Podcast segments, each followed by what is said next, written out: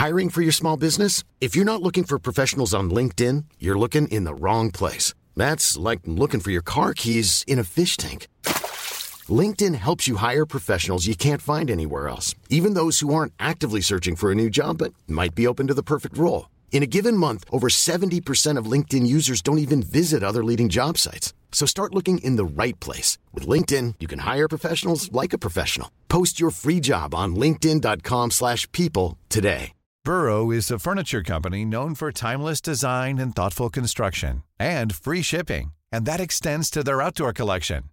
Their outdoor furniture is built to withstand the elements, featuring rust-proof stainless steel hardware, weather-ready teak, and quick-dry foam cushions. For Memorial Day, get 15% off your Burrow purchase at burrow.com slash ACAST and up to 25% off outdoor. That's up to 25% off outdoor furniture at burrow.com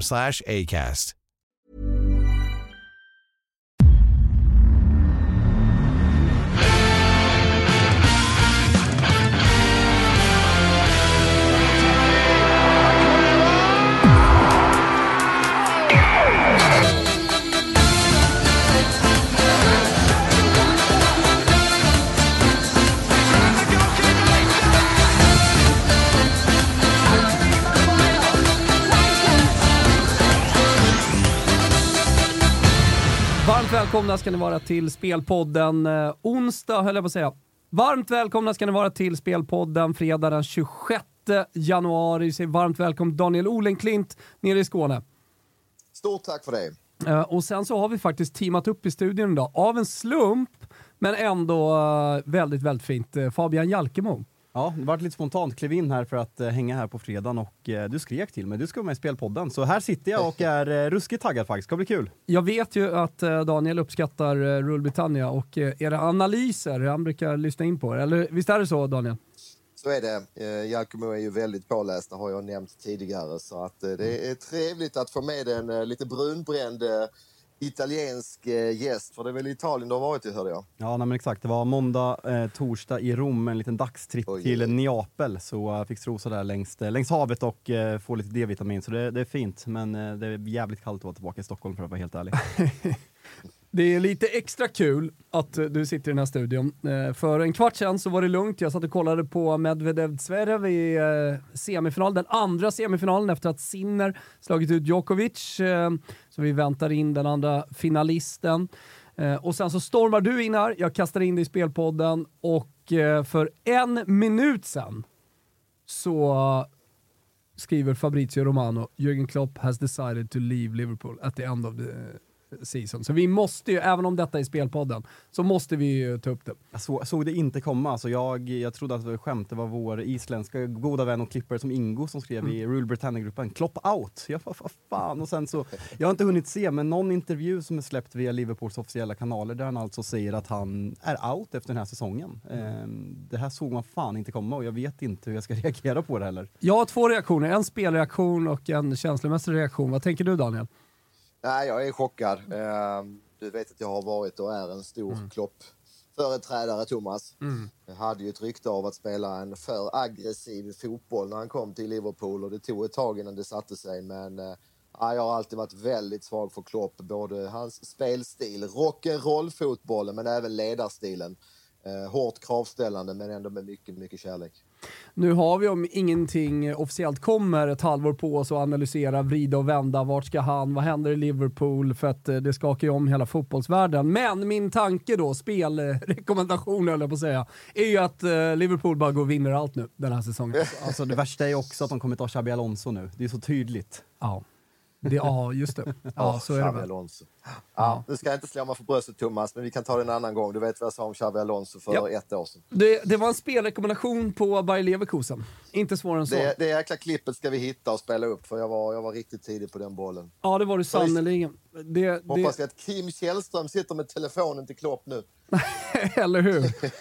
det blir uh, Jessa Gustafsson i slutändan ändå. Inte riktigt samma Kämpa. dignitet. Kämpa Sverige.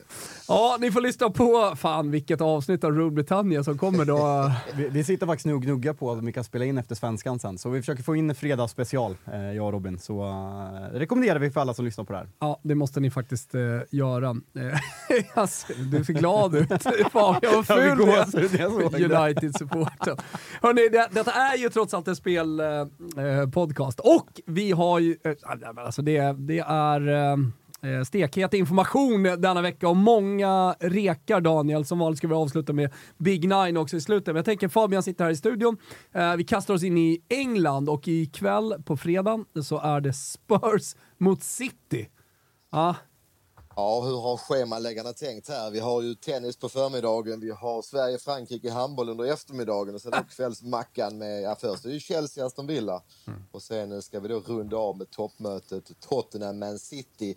Eh, positivt i hemmalaget är ju att van der Ven och Romero var ju tillbaka förra spelomgången här i ligan mot United. Det är ju jätteviktigt för Tottenhams defensiv. Även Madison skadade sig ju där i matchen mot Chelsea, det är länge sedan nu, men han är tillbaka i träning och kommer nog finnas tillgänglig på bänken. Så att det är försiktigt positivt i Tottenham. Tittar vi City, De Bruyne, ja, han är ju helt spelklar nu. Jag blir inte förvånad om han startar, men Haaland är i träning. Men Pep Guardiola sa under torsdagen, han får vänta lite grann.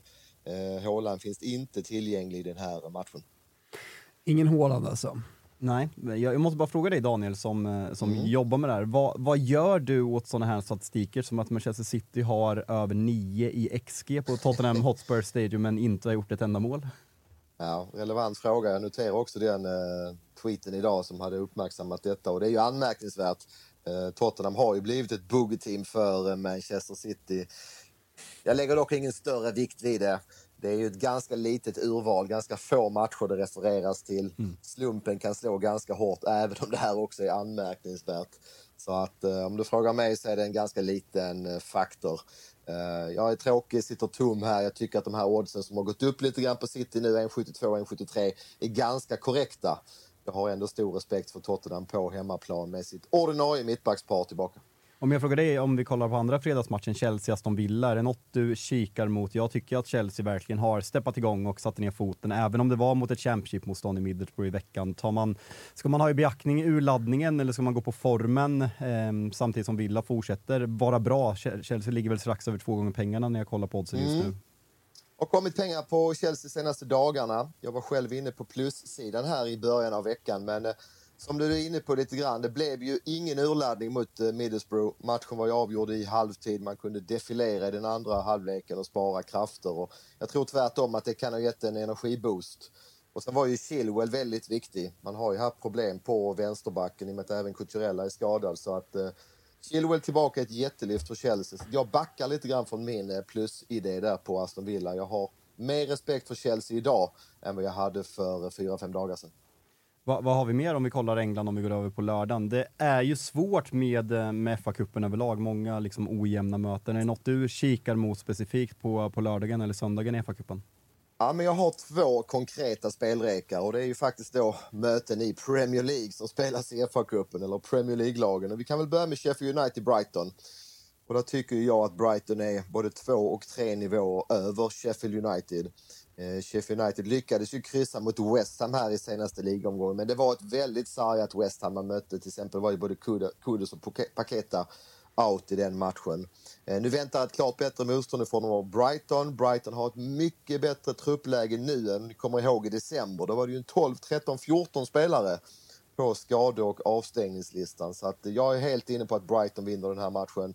Sheffield United borde ha mer fokus på ligaspelet och Brighton där minus 0,75 till 1,84 är mitt eh, första spel i den här eh, fa Cup-omgången. Och sen vet jag att uh, du kollar mot Newcastle Fulham också. Precis, och där kommer vi in lite grann, ni nämnde tidigare med urladdning och West, Fulham hade ju sin, sin VM-final, mm. klubbens största match på många år då i tisdags, eller i onsdags till och med, mot Liverpool. Man hade ju chansen att vända det här uddamålsunderläget men gick bet. Eh, man lyckades ju bara få med sig 1-1 och Liverpool får spela finalen i ligacupen på Wembley. Jag tror att det har varit ett stort fokus för Fulham den här semifinalmatchen. det kommer nog dröja ganska många år innan den klubben har chansen att spela på Wembley i en final igen. Så att jag tycker att det här läget då med ett utvilat Newcastle som också matchades väldigt tufft under hösten och ser eh, fräschare ut nu eh, ska ha en bra chans. Vi får då draw no bet 1,75. Då kan vi ju repetera att det är ju pengarna tillbaka om det blir oavgjort. Vi får då vinsten 1,75 om Newcastle vinner. Så att, eh, ja, jag gillar båda de här två spelen i FA-cupen. Om man tar Newcastle-matchen Daniel, hur mycket kan man väga in den här? Jag vet att jag och Robin satt och pratade om det i Rule Britannia, att Newcastles säsong verkligen kan räddas av det här. Det är liksom uttåg i Champions League, man fick inte kvalplatsen till Europa League. Ligan, liksom Champions League-platser är körd. Det här är liksom sista livlinan för en lyckad säsong. Kan man beräkna in sånt här när man tänker spelmässigt? Det kan man absolut. Och eh, precis som du säger, till och med så att tänk Eddie Howe som ju var hyllad här i oktober, november, fantastiska Howe och sen då någon månad senare efter ett par ligaförluster, uttåg ur eh, Champions League så är ju han till och med ifrågasatt och vi vet att det kan gå fort med eh, de här nya ägarna som kräver resultat och det är precis som du säger, FA-cupen kommer att bli superviktig för Howe i år. Eh, man måste gå långt där och jag tror att det är ett stort fokus. Och vi såg ju det redan, man mötte ju Sunderland i förra omgången. Och där mönstrar man ju bästa möjliga lag och jag tror man gör det även i, i på lördag kväll. Så eh, FA-cupen, hög prio för Newcastle, definitivt en faktor. Mm, jag tänker att vi ska till eh, ditt land eh, Fabian. Italien. Kika lite. Äh, men det blir tung information i Italien så det gäller att ni håller i er här nu kommande fem minuter. Och eh, jag känner att jag behöver ha med mig dig också Daniel eh, för att eh, yes. här finns det lila hjärtan som pumpar. Eh, så att det inte bara blir eh, spel, så, så inte folk tror att det är spel med hjärtat. Så att du behöver liksom välsigna det jag nu kommer säga. Men Inter har alltså Barella och Chalanoglu avstängda, avstängda i den här matchen. Och för mig är de eh, blytunga för Inter. Alltså Barella, lagets motor, lagets hjärta, lagets själ för all del också. Jag tycker att han, ja men det är, det är stor skillnad om han spelar eller inte. Alltså definitionen av en nyckelspelare. Eh, förutom han då så har vi den hetaste spelaren eh, bortom eh, Lautaro Martinez som väl alltid är den man liksom kikar på i Inter. Eh, eh Hakan Chalanoglu, som eh, också är avstängd och borta den här matchen. Vilket betyder att man får spela då med visserligen duktiga spelare, men det är en Fratesi, det är en Aslani som inte alls kan mäta sig med de två. Ja, men det är världsspelare vi pratar om, speciellt med den formen som Chalanoglu har och gör mycket poäng också från sin eh, centrala mittfältsposition. Jag är inte riktigt klar än. För att det finns ytterligare en eh, faktor i den här matchen och det är att Fiorentinas absolut bästa spelare, Nico Gonzales, kommer tillbaka och ska spela här. Eh, och vi har plus 0,75 på Fiorentina till 1,75. Detta betyder att om man skulle förlora med uddamålet så får man halva insatsen tillbaka, så det blir bara halv förlust i så fall. Men man jobbar kryss med lite hängslen och eh, livrem. Eh, och nu till välsignelsen, Daniel. Ja, nej, men det får du. Jag kliver in som en liten controller här. Eh, som du är inne på så är det ju jättefint med eh, Gonzales tillbaka. Och två tunga avbräck på mittfältet i Inter har du redan nämnt och addera då att man spelade två matcher här i Supercupen och kanske inte är i sin absoluta topp eh, i omgången efter. Så att eh, du får min välsignelse här Thomas. Det känns klart rimligt med eh, plushandikapp här. Ja, men det är bra. Och folk som inte vill rygga det då, så jag har faktiskt ett till spel och eh, på tal om blytung information som leder till ett spel. Känn lite lätt på detta nu. Vilka, Fabian, jag ska testa dina Italien-kunskaper, vilka är de offensivt bästa spelarna i eh, Napoli? Eh, Osimhen, Kvaratskhelia, ja de två. Mm. Mm. Eh, och om Osimhen inte spelar, vem är nummer nio då? Eh, Simeone. Exakt. Mm. Eh, vilka är borta den här matchen? Förmodligen Osimhen som är på Afcon och Simeone som kanske är skadad. Äh, avstängd. avstängd. Och ja. Kvaratskhelia. Ja. Också oh. avstängd. Då tänker man, ja, men börja kika lite på Lazio, mm. eller hur? Mm.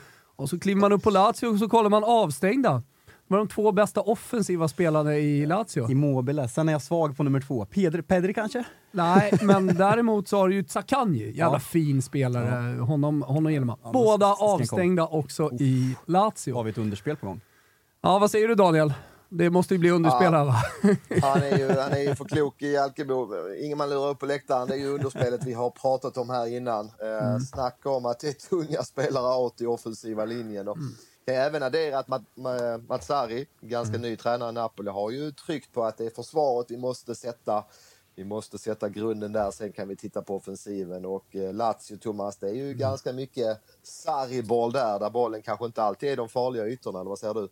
Ja, men verkligen så. Alltså, det är mycket bolltrillande. Alltså, minuter går när Lazio håller i bollen och är det dessutom då ett Napoli som vill deffa, ja, men då skulle man mycket väl kunna se en sån här eh, italiensk ganska låg tempomatch. Eh, jag tror att när många kollar på det här, Lazio mot Napoli, ja men det är två ganska härliga, fröjdiga lag.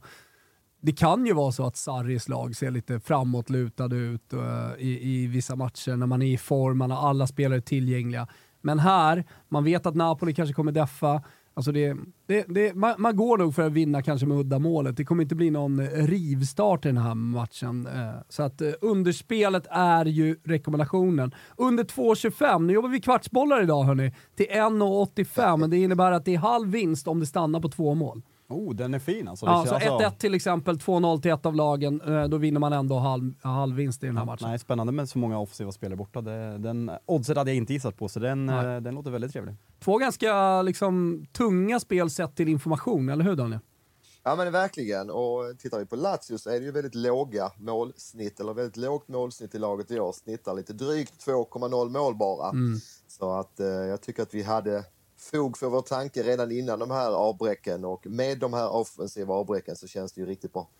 Så är det. Vi har också speltips i uh, Spanien, Villarreal va? Alltså, vi får ju mycket eh, glada tillrop, men vi får ju några knivar i ryggen på att vi inte pratar så mycket Spanien. Så jag mm. tänkte vi får ju titta i listan i alla fall mm. och jag har redan själv adderat en position. Jag har spelat Villarreal plus två mål till oddset 1 och vi tittar vad det senaste nytt är. 1,57 kan vi hitta på detta. Eh, det är ju så att Barcelona matchas tufft. Man var ju iväg på eh, spanska Supercupen, kommer ni ihåg här för ett tag sedan. Sen hade man ju då en eh, Copa del Rey-match här i veckan i torsdags mot Atletico Bilbao. Mm. Och det räck, räckte inte att spela 90 minuter där utan det blev 120 tunga minuter med ett väldigt bra lag innan man förlorade den matchen. Så att jag tror att det är lite tunga ben och huvuden i Barcelona. Spelar matcher bara med två dagars vila. Villarreal kommer säkert att stå lågt. Plus två på Villarreal till 1,57 tycker jag är bra. Plus två innebär då pengarna tillbaka om Barca vinner med exakt två mål. Så att eh, vi jobbar eh, kryss eller uddamålsseger till Barcelona där. Då vinner vi på vårt eh, spel. Kan även skjuta in att Balde, eh, duktige unge ytterbacken där i Barcelona, är skadad och ser ut att mm. missa hela säsongen tyvärr. Ja, men det är bra info. Många speltips. Vi ska summera allting efter att vi har pratat Big Nine, för det gör vi alltid. Och eh, där är ju första matchen full om Newcastle, Daniel. Så är det. Jag trodde vi skulle få lite cred här från förra veckan till att börja med. Ja, det, det, det, kanske vi borde göra. Vi satt hårda bud. Ja, det, nu är det hårda bud. Här, här ska vi inte skryta någonting. Vet du vad som hände förra veckan Fabian? Så det vart en ganska stor vinst, men den hade kunnat blivit större va? Var du med på den? Nej, tyvärr inte. Det, jag var med på min egen, jag... det, gick, det gick svagt. Nu, nu har ju vi vunnit mycket, ja. Eh, och mycket tack vare Daniel, men vi, vi har ju många tankar ihop, i, alltså tillsammans så blir vi ju starka i, i det här Big Nine-systemet, att jag kan hitta någonting i Italien, ofta italienska matcher. Daniel med... så att säga hjärnan och du hjärtat i den här konstellationen. Ah, jag hoppas att jag, jag bidrar med no, no, någon slags hjärna också ibland. Uh, men vi, vi satte ett stort system i höstas. Vi satt några små, mm. det är inte alltid jättestor utdelning och så här, Men, men uh, det här var det andra största systemet vi satt. Hur mycket uh, blev det totalt Daniel? Ja, det gav vi totalt nästan 110 000, så 5 500 per andel. Och mm. ska man då gnälla lite grann så hade vi ju en bra smyg med krysset där mellan Udinese och Milan. Milan avgjorde ju 93. Just. Och då hade vi nog eh, rakat hem en 200 000 totalt för eh, det var ungefär den prognosen vi hade mm. då. Men så är det. Det är sena mål i andra matcher också kanske till vår fördel. Mm. Men eh, lite onödigt med att man ska göra mål i, i 93 när man sitter med eh, kryss 2 i den matchen. Det var ju samma när vi hade totalt 180 där någonstans runt att eh, Barcelona lyckades göra Just ett mål matchens sista spark också. Mot Sociedad. Ja, exakt. exakt. Det kostade också en 100-150 lök. Men, men så är det. Det, ja. det studsar rätt ibland också. Det, ja. det lätt att man som spelare glömmer bort när det går åt rätt håll och bara whinar när det går dåligt. Bra att vi har eh, Fabian Jalkemo med oss också, för att det är en del eh, brittiskt på den här kupongen som sig bör och som det ofta är. Eh, Fulham Newcastle har vi pratat en del om. Vill ni säga någonting mer eller ska vi kasta oss på Everton-Luton? Alltså jag tycker att det är en lurig kupong, alltså så här, lurig för att den på pappret är väldigt lätt. Det är väldigt många stora favoriter. Om förra helgen var en, en svårare kupong där man mm. liksom kunde sticka ut på ett annat sätt. Här är väldigt stora favoriter. Everton som är sträckade till 71% just nu nu ganska... Men också kul för kanske vi kan fälla lite det, favoriter. det är det som jag tycker är kul, att vi ska Mm. liksom prata om vilka favoriter vi kan fälla i den här. Och eh, Everton-Luton, alltså jag håller ju Everton som ganska stora favoriter, men här är ju en, en match som man liksom kan titta på en liten skräll med tanke på att Nej, men det är Juventus mot Empoli, det är Milan mot Bologna, det är Real Madrid borta mot Las Palmas. Det är väldigt, väldigt stora favoriter. Vad, vad säger du Daniel om, om vi börjar med Everton-matchen? Jag är inne på helt samma linje. Everton spelade till 71 procent. Det är ju faktiskt rena skämtet. Eh, Everton har gjort det bra under säsongen, och fått sina 10 poäng av eh, drag, men eh, de är inget lag som gillar att vara spelförande. Förlorat till exempel motsvarande möte här i slutet på september med Luton. Det blev 1-2. Dokore, viktig mittfältaren där, sex mål i år. Han är ju skadad, det blir borta ett ganska bra tag, så att här ska vi absolut gardera. 11 på Luton är ju ett fynd i omgången. Och sen Sheffield-Brighton snackar vi om också. Där kan ju vara mysig, kanske spik på tvåan, 68%. Troligtvis spik på tvåan där. Fördelen där är att matchen, eh, även den matchen startar 16.00 så där får vi ju line-ups klockan 15.00 så då hinner vi ju kika om det är några rotationer. Men jag är inne på att Brighton spelar ett bra lag och gör man det så ska man ha väldigt bra chans. Och mycket talar för att vi spikar eh, Brighton på kupongen. En, en eh, Championship-match hittar in Sunderland-Stoke. Ja, nej, två ganska formsvaga lag. Den är, den är tuff, alltså målsnåla lag över, överhuvudtaget och eh, Sunderland kvitt- eh, placerar sig bättre i tabellen än vad Stoke, men fan det här, för mig svårt Daniel. Har du någon, har du någon känsla på när eller wildcard som gäller? Nej, men jag följer inte Championship lika noga som Premier League, men jag har läst in mig lite grann i matchen och det har ju varit ett tränarbyte här i Sunderland för ett tag sedan som inte har gett effekt. Samtidigt går ju Stoke väldigt, väldigt trögt så att eh, ja, tråkigt svar, men de där 52 procenten på hemmalaget är nog ganska korrekt spelat just nu.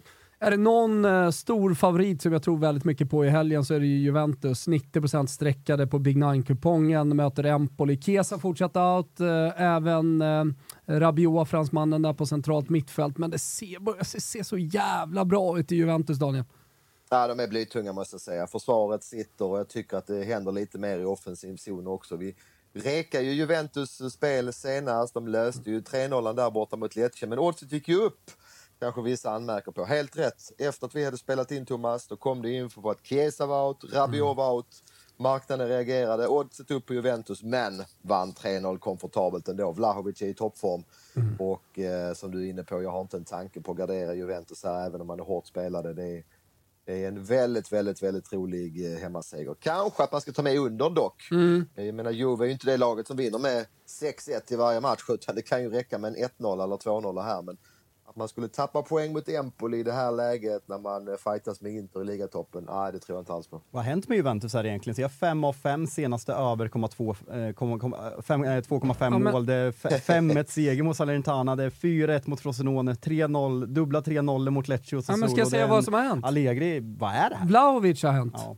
Han, Ja, han gör två mål mot Sassuolo. De ja, nej, men, eh, och, och hans, framförallt så är hans höft, eller vad, vad säger man, eh, ljumske bra.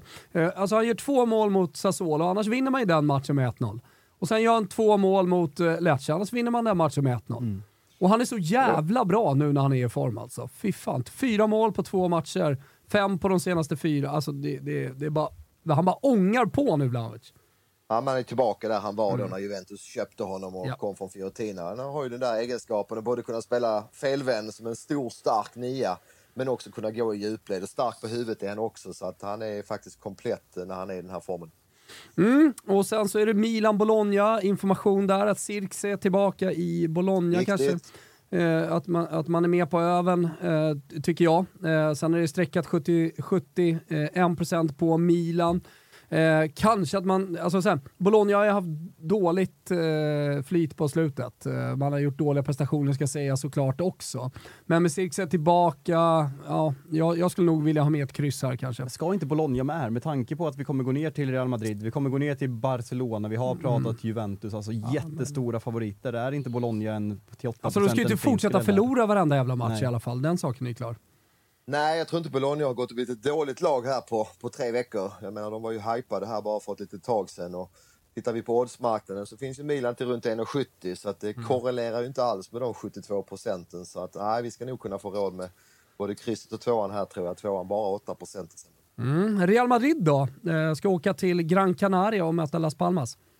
Ja, om du minns vad jag sa för en vecka sedan Thomas, så varnar jag ju kraftigt för eh, Real Madrid som klara favoriter här Japp. mot Almeria. Ehm, Det var ju minus två och ett halvt handikapp, men jag flaggar ju för att man hade haft eh, blytunga matcher i veckan där, mötte Atletico Madrid och hade ju mött Barca i Supercupen innan det. Så att det var fel eh, läge för Real Madrid att maxprestera. Nu lyckades man lösa det med hjälp av domaren, vann 3-2 mål i slutet där, Carvajal. Men ja, nu har man fått den där fina viloveckan på sig och det ser ju rätt så bra ut i Madrid måste jag säga. Offensivt är det ju mäktigt att se Rodrigo och Vinicius med Bellingham strax bakom. Det är vilken trient. Så det är klart att det är en stark favorit. Men återigen, det spel vi pratar om, 82 procent mot ett ganska bra Las Palmas. Ja, hoppas vi får råd att gardera här. Det är, det är inte så tokigt motstånd faktiskt eh, vi får i form av Las Palmas. Bara 7 procent på ettan. Och sen Barcelona via Real, där kommer vi inte hoppa på 87% Barcelona, som jag har förstått. Nej, det korrelerar med det jag nämnde tidigare, att Ja. Barca matchas tufft den här veckan och minst krysset i alla fall. Villarreal kommer,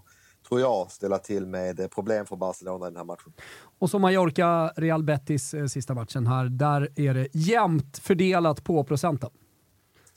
Så är det och det är Mm. nog korrekt. Den här viktiga Moriki är tillbaka, om jag har koll på honom, anfallaren där i, eh, i Mallorca. Gjorde ju 15 baljor i fjol, har varit skadad under säsongen men har gjort två inhopp på slutet och är säkert redo för ett längre inhopp eller till och med kanske en start. Jag vill hävda att det är hemmalagets viktigaste eh, spelare. Vet du varför eh, Fabian Jalkemo har koll på Moriki? Nej, Det är för att han eh, spelade i hans liga, Serie A, tidigare i Lazio. Han var ju Ah, fullständigt bedrövlig i Lazio. Alltså han gjorde Ja, då- 38 matcher och gjorde ett mål på hela sin tid. Ja, där. lite från ingenstans fick han en renässans här under fjolåret i eh, Mallorca. Han studsade upp och gjorde 15 mål då i, i dessutom ett mittenlag som Mallorca. Så att eh, han har verkligen levererat efter den uh, floppen i Italien. Det har han. Ska vi eh, summera lite speltipsen då? Eh, som alla kanske inte hängt med här, eller det, det, har, det har de ju gjort, inte så att vi är jättelånga. Men eh, eh du kan börja med England Daniel. Ja, vi hittade väl eh, två speltips där. Då börjar vi med att Brighton borta besegrar Sheffield United. Och sen har vi även Drone och Bet på Newcastle. Pengarna tillbaka vid ett eventuellt kryss. Och då är det ju matchen borta mot Fulham. Och sen i eh, Italien plus 0,75 eh, Fiorentina till 1,75 och sen så Lazio Napoli under 2,25 till 1,85 eh, och sen hade vi Villarreal-spelet också borta mot Barcelona, eller hur? Precis, det var det som jag också nämnde som du säger. Så fick vi in lite spansk touch i spelpodden. Det har varit lite tunt med det under eh, vintern. Eh, Fabian Jalkemo, stort tack för närvaro. Ja, nej, men alltid trevligt att vara med. Lite spontant, men jävligt kul. Nu ska vi gå upp och käka lunch, Daniel. Är det fisken igen? Jajamän. Åh herregud, har det bra. Jag får nöja mig med eh, Bjärreds station här eh, runt hörnet. Det är inte dumt. Det. Nej, glöm inte bort Burlöv Center. Det är... eh, Det är Bra kebab där har jag hört. Mycket bra kebab. Ja, det är någon pizzarulle och, och grejer som Pontus Jansson ofta brukar rekommendera. Så att, eh, de- den har ni också. Mycket bra. Ja, Ha det det- bra pojkar. Hej då. Ha det så bra. Ciao, ciao, ciao.